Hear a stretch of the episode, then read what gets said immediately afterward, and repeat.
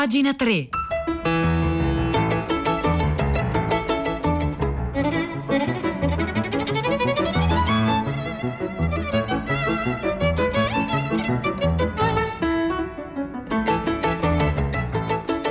Buongiorno, buongiorno, un caro saluto da Edoardo Camurri, anzi potrei dire Evoè, Evoè, un caro saluto da Edoardo Camurri. Perché dico Evoè, Evoè? Il saluto dionisiaco, è il saluto che Zeus ha rivolto a Dioniso appena lo partorì dalla coscia. Benvenuti a pagina 3, la nostra rassegna stampa delle pagine culturali di Radio 3, delle pagine eh, dei giornali, delle riviste, del web. Ecco, Evoè, ecco perché la nostra rassegna stampa di oggi, oggi è il 16 settembre, sono le 9 3 minuti minuti, ecco la nostra rassegna stampa di oggi inizia evocando Dioniso, il dio eh, dell'ebbrezza, della danza, eh, de, de, de, della furia eh, e della eh, distruzione del soggetto e l'oggetto. Questo sarà un po' come dire il tema, detto questo, come dire, saremo anche apollinei ovviamente nella costruzione del nostro racconto, ma appunto evochiamo Dioniso lo facciamo partendo eh, da un articolo molto bello scritto da Edoardo Rialti, eh, uscito sulle parole le cose.it, che eh, per l'appunto rievoca Dioniso per eh, farsi visitare da questa, da questa divinità nel racconto anche di alcune caratteristiche della nostra contemporaneità. Il Dio vicino, ecco questo è il titolo dell'articolo eh, di Edoardo Rialti che noi troviamo eh, sulle parole le cose.it. Ehm, l'articolo di Rialti mm, inizia con degli eserghi, no? c'è David Foster Wallace e c'è soprattutto un passo dal Vangelo di Giovanni.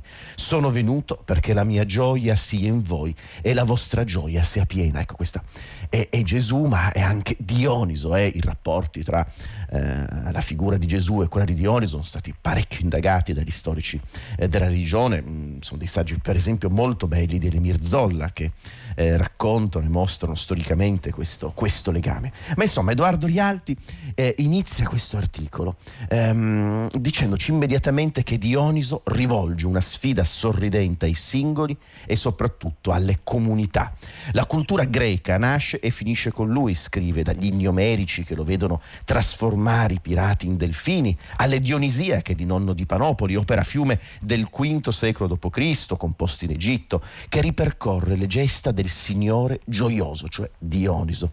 Dalla seconda nascita in gestazione per altri, nella coscia incubatrice di Zeus, alle sue avventure e battaglie in India. Ecco, eh, questa India eccessiva, no? È tutto sommato poi la divinità Shiva è un po' come scrive Rialti citando De Lubac il corrispettivo di Dioniso, fino al ritorno messianico a Tebe a diffondere il proprio culto e la benedizione della vite e assiso sul cocchio sferzava il dorso selvaggio dei leoni atterriti e la stirpe delle pantere, la razza degli orsi voraci si chinavano docili alle mani di Dioniso, fanciullo.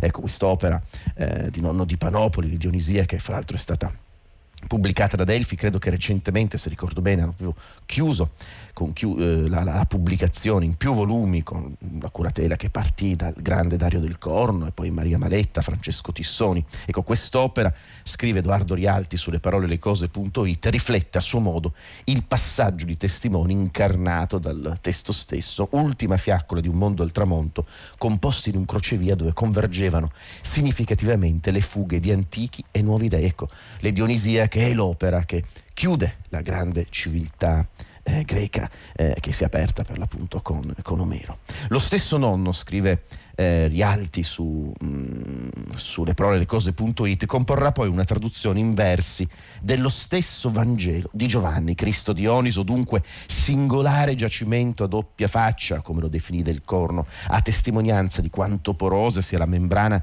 di questa soglia culturale e spirituale.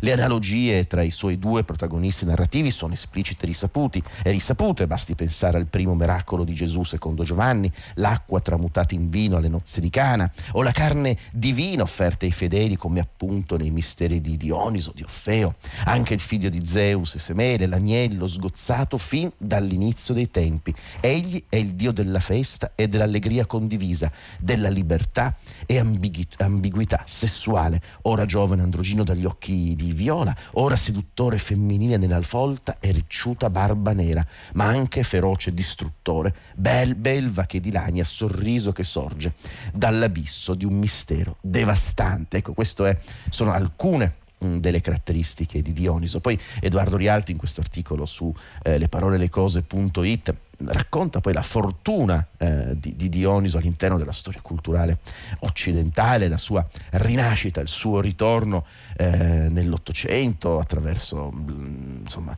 le riflessioni sull'Antigone in Hegel, in Kierkegaard e poi nell'Edipo di Freud eh, e poi ovviamente Hölderlin, il grande, il grande, poeta tedesco che viveva come un greco, era, era come dire, viveva al di là di un altro spazio e di un altro tempo e poi ovviamente la figura di Nietzsche. Scrive Edoardo Rialti, eh, dopo Nietzsche Dionisiaco è diventato un aggettivo diverso per il figlio apostata del pastore luterano, cioè Nietzsche stesso. Il dio del vino e della, della danza estatica, il sud azzurro e dorato del Mediterraneo erano volti di un'unica grande alternativa alle mutilazioni del cristianesimo e dell'etica kantiana. Il si alla vita, l'abbraccio dei suoi dolori tragici e così delle sue gioie inestirpabili, una lunga danza di estasi, lacrime, ululati che comprende gli scherzi a Capodanno, quando l'ancora rispettato e baffuto filologo, ecco questo meraviglioso filosofo baffuto, si riuniva con gli amici a mezzanotte e versava vino cantando in onore di Bromio e i deliri degli ultimi anni trascorsi a inoltrarsi in una solitudine di ghiaccio, ecco gli anni della follia di Nietzsche, quando dopo aver scritto Ecce Homo nel 1888, insomma, impazzì con la famosa scena dell'abbraccio al cavallo a Torino. Con singolare profetismo per Nietzsche la riscoperta del Dionisiaco avrebbe coinciso con la valorizzazione di un ritmo che egli identificava come africano. Ecco, ci sono davvero, davvero tanti, eh, tanti, aspetti. Rialti nota come Dioniso si manifesti innanzitutto primariamente nella musica, eh, dal jazz al rock, al punk, alla free techno. Il ritmo segreto e pulsante della vita si oppone alle resistenze, sclerosi della forma. La mano tesa del Dio invita a rituffarsi nella sostanza indistinta delle cose, a mordere grappoli e carne, ehm, a scalciare eh, penetrare, farsi penetrare, liberarsi dell'io come una veste lurida, lasciare case, strade, abiti e ritrovarsi su spianate erbose, prati, montagne, sempre questa istanza, come dire, a liberarsi da se stessi, da quell'odioso io di cui parlava Pascal, oppure pensate un po' quel passo bello di Carlo Emilio Gadda quando fa ripetere io, io, io, io, io, eh, che assomigliava, diceva Gadda, al raglio di un asino. Eh, si pensi a Woodstock, scrive ancora Edoardo Rialti, e sulla roccia rocce, la danza incessante intorno alle fonti risuonano, corre una polifonia per la piana di Tebe, alberi si vedono in festa e le cime effondere con questa visione eh, quantistica quasi della realtà, riprendendo eh, l'intervista di Federico Di Vita eh, a Carlo Rovelli con cui abbiamo aperto ieri la puntata di pagina 3. Ecco, abbiamo iniziato con questa cavalcata di Edoardo Rialti eh, che evoca la figura di Dioniso perché un po' questo sarà il tema della puntata di oggi, cioè eh, al 335 5634 296 chiediamo, vi chiediamo eh, qual è il vostro Dio, cioè il principio a cui credete, a cui eh, fate affidamento. Ecco, ce lo potete dire al 335 5634 296, mentre nel frattempo noi andiamo un po' alla ricerca di diverse possibilità e divinità che ci stanno parlando e che ci stanno reclamando. Thank you.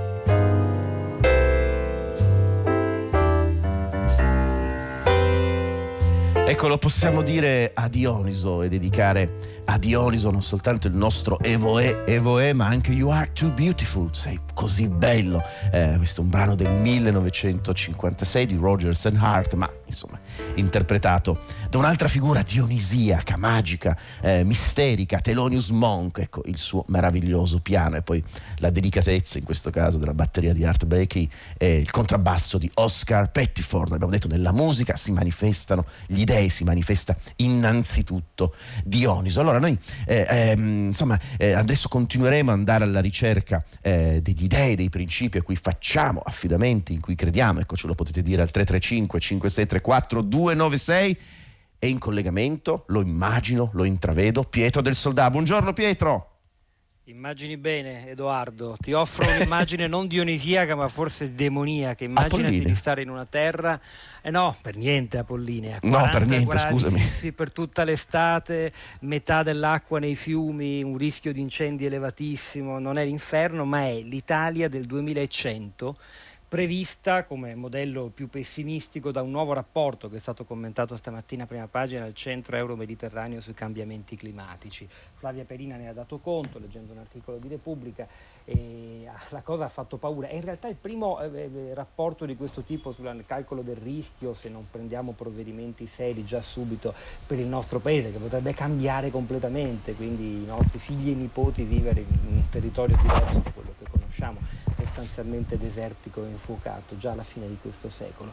Questa cosa ha colpito gli ascoltatori a prima pagina, ha chiamato poi anche uno di loro eh, dal Friuli, Marco, raccontando di come ciò nonostante continuiamo per esempio in montagna ad adottare modelli di turismo invernale ed estivo che si voltano decisamente le spalle a questo problema e quindi no, ci è sembrato molto interessante riprendere gli spunti dei nostri, dei nostri ascoltatori, anche di Francesco da Roma.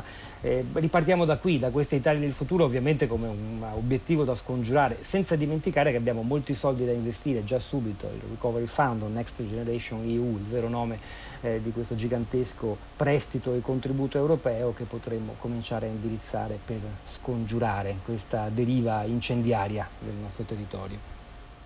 Eh, grazie mille Pietro del Solai, davvero buon lavoro a te e a tutte le redazioni di tutta eh, la città ne parla, insomma, che comincerà alle 10. Intanto eh, arrivano molti messaggi al 335 5634 296. Eh, qual è il vostro Dio, il principio a cui credete, su cui fate affidamento? Eh, la mia idea da vecchia femminista è la Madonna, ci dice, ci dice Mari. Eh, solo la vita ci può salvare. Con Dioniso, scrive invece, invece Francesco. Insomma, davvero stanno arrivando molti, molti messaggi. Ehm, la libertà dice eh, Gianna Rosa Marino e poi faccio affidamento sul dubbio, risponde Elio che già appunto ha un nome eh, da divinità, ma noi continuiamo la nostra ricerca degli dei che ci stanno bussando alla porta, quegli dei in esilio di cui parlava il grande poeta Heinrich Heine e che com- comunque non se ne sono mai andati via, ma semplicemente sono eh, eterni ma in perenne trasformazione possono diventare tutto. Allora, il Dio della speranza, il principio speranza di cui parlava Ernst Bloch, ci viene raccontato su Domani, domani oggi è il suo secondo numero che troviamo in edicola, dove troviamo un intervento di un'importante filosofa contemporanea, Marta Nussbaum, eh, ha pubblicato, il Mulino ha pubblicato un nuovo suo libro, il, eh, La monarchia della paura, che è un libro in cui si riflette molto sul concetto di speranza. Eh, la speranza non è razionale, ma può cambiare il mondo. E vabbè, insomma, il titolo mm, dice una cosa abbastanza semplice. Sperare non significa calcolare la probabilità degli eventi, ma pensare che la volontà possa influenzarli. Il malato che crede di poter guarire proverà nuove cure e a volte questo può fare la differenza. Questo principio, per, certi versi, anche è dionisiaco, perché, come spiega Marta Nussbaum qui su Domani, eh, la speranza è legata alla paura e quindi alla, alla, visione di un mondo che si sgretola ai nostri piedi, no? che faticosamente tentiamo apollineamente di costruire e che poi sprofonda in un abisso in cui i confini sono molto più rapidi. Che cos'è la speranza? È un'emozione bizzarra, ci dice Marta Nussbaum, e stranamente, nonostante la sua importanza, non è quasi mai discussa estesamente dai filosofi. Ora non mi permetterei mai di contraddire Marta Nussbaum, ma insomma cioè, appunto ho citato Ernst Bloch, il principio speranza, ma insomma eh, lo cita lei stessa Seneca, insomma se ne è discusso parecchio sul concetto di speranza, d'altronde uno dei pilastri dell'identità, dell'identità cristiana. Ehm, la speranza, come la paura, scrive Marta Nussbaum, e le leggiamo su domani, comporta sempre una significativa impotenza. In questo preciso momento desidero una bottiglia d'acqua e se avessi voglia di andare nel seminterrato dove si trovano i distributori automatici ne prenderei una. Prima o poi lo farò, ma non spero in una bottiglia d'acqua. Ciò significherebbe che in qualche modo non sono in grado di procurarmela da sola o che sono abituata a essere servita da persone abbastanza inaffidabili. Gli antichi greci e romani non commisero l'errore di definire la speranza in termini di desiderio e di probabilità, invece sostenevano che la speranza è parente stretta o il rovescio della medaglia della paura. Entrambe implicano la valutazione di un risultato come molto importante, entrambe implicano una grande incertezza sul risultato ed entrambe presuppongono una buona misura di passività o di mancanza di controllo. Ecco, eh, la divinità, il principio evocato e nel suo tempo su cui ragiona eh, Marta Nussbaum eh, nell'anticipazione di questo libro, uscito per il mulino La monarchia della paura, di cui anticipazione che ci viene data da eh, domani e il secondo numero in edicola.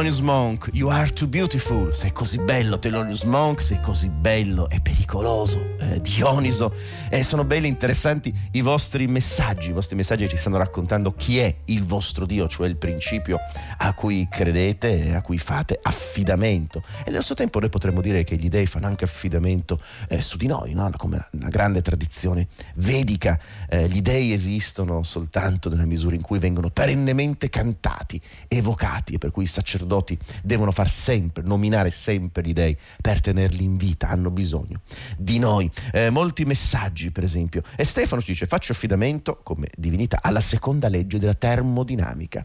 Eh, ma insomma, tutto sommato è una legge in cui forse appare Shiva eh, per certi versi.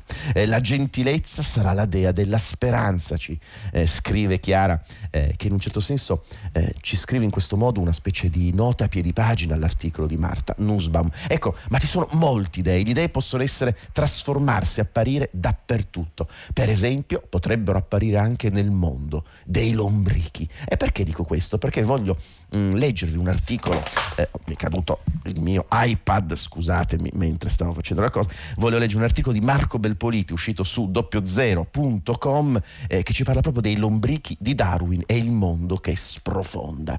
Ehm, è l'ultimo libro di Darwin, L'azione dei vermi nella formazione del terriccio vegetale, uscì nel 1881.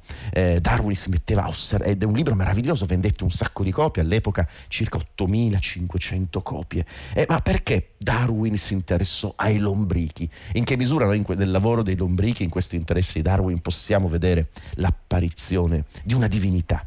Eh, lo ha spiegato, scrive Marco Belpoliti su eh, doppiozero.com, Stephen Jay Gould, che è uno dei più grandi studiosi, è stato uno dei più grandi studiosi eh, del pensiero di Darwin in un suo saggio Lombrichi per un secolo e per tutte le stagioni che si trova in un libro pubblicato da Feltrinelli, quando i cavalli avevano le dita. Prima di tutto perché è scritto meravigliosamente, secondo, scrive Marco Belpoliti, perché dimostra come a modificare la terra, rimescolandola continuamente, sono creature così poco considerate, i vermi.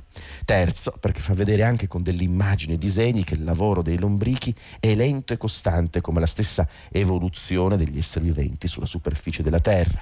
Quarto, perché i lombrichi formano lo strato superiore del suolo, il terriccio vegetale fondamentale per la coltivazione, poi depositano sul suolo una gran quantità di terra fine in forma di rigetti ed eiezioni, cioè il nostro paesaggio la nostra storia anche archeologica, lo vedremo più avanti in questo articolo mm, di Marco Belpoliti, è il prodotto di continue, faticose, lente deiezioni di lombrichi. Ecco, ciò che noi vediamo, la forma di ciò che ci circonda, è parte di questo lavoro incredibile.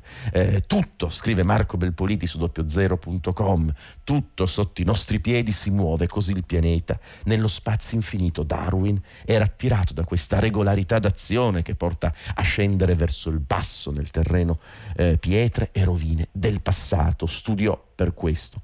L'affondamento delle pietre druidiche eh, a Stonehenge, dove si recò in visita per rendersi conto di persona dell'interramento dei pietroni. La sua eh, è un'archeologia, quella di Darwin, metodo di cui un altro studioso terrà conto. Sigmund Freud, allievo ideale del fondatore dell'evoluzionismo, è appassionato di archeologia, di cui era collezionista. L'inconscio come archeologia dell'individuo le vestigia delle antiche civiltà del passato, eh, ricorda Scarpelli, Scarpelli è curatore di questa edizione del libro di Darwin eh, sui lombrichi, sono finite sottoterra e non solo e non tanto per eventi catastrofici, ma per il lavoro costante e inarrestabile dei vermi lombrichi. Ecco, la profondità della terra, la caverna, essere sepolti sottoterra, tutto questo muove ovviamente una simbologia eh, mistica, eh, mitologica e nello stesso tempo è il prodotto di un lavoro di esserini come i lombrichi. Ecco eh, il punto di vista di Darwin, la sua capacità di studiare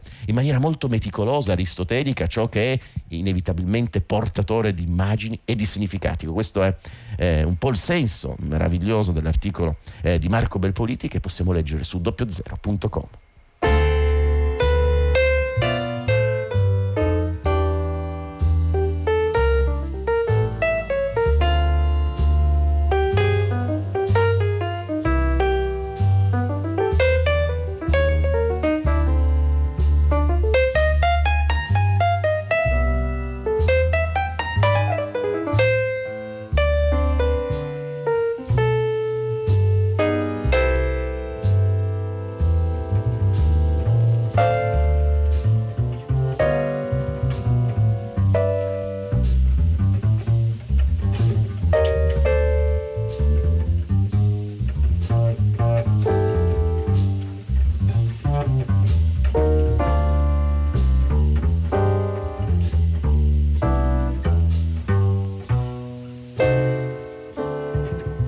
Thelonious Monk, una vera e propria divinità. Ecco, tutte, tutta, ogni cosa che noi guardiamo è, è, che ci viene incontro è una forma di divinità, è una portatrice di significati possibili per le nostre vite semplicemente se utilizziamo quel principio che è un'altra divinità, che è quello dell'attenzione, ecco, fare attenzione. Fra l'altro ci sono pagine meravigliose di una filosofa come Simone Weil proprio sul concetto di attenzione.